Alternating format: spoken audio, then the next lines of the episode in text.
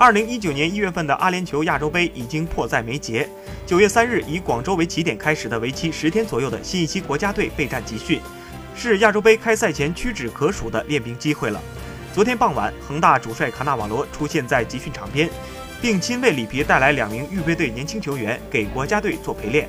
正处于联赛紧张争冠阶段的恒大，虽然有七名国脚入选了本次集训名单，又一次成为贡献国脚人数最多的俱乐部。但卡纳瓦罗对此表示，为国征战永远是至高无上的荣誉。这几个球员去国家队不用每天都看到我了，而是听另一个教练的声音，这样也好。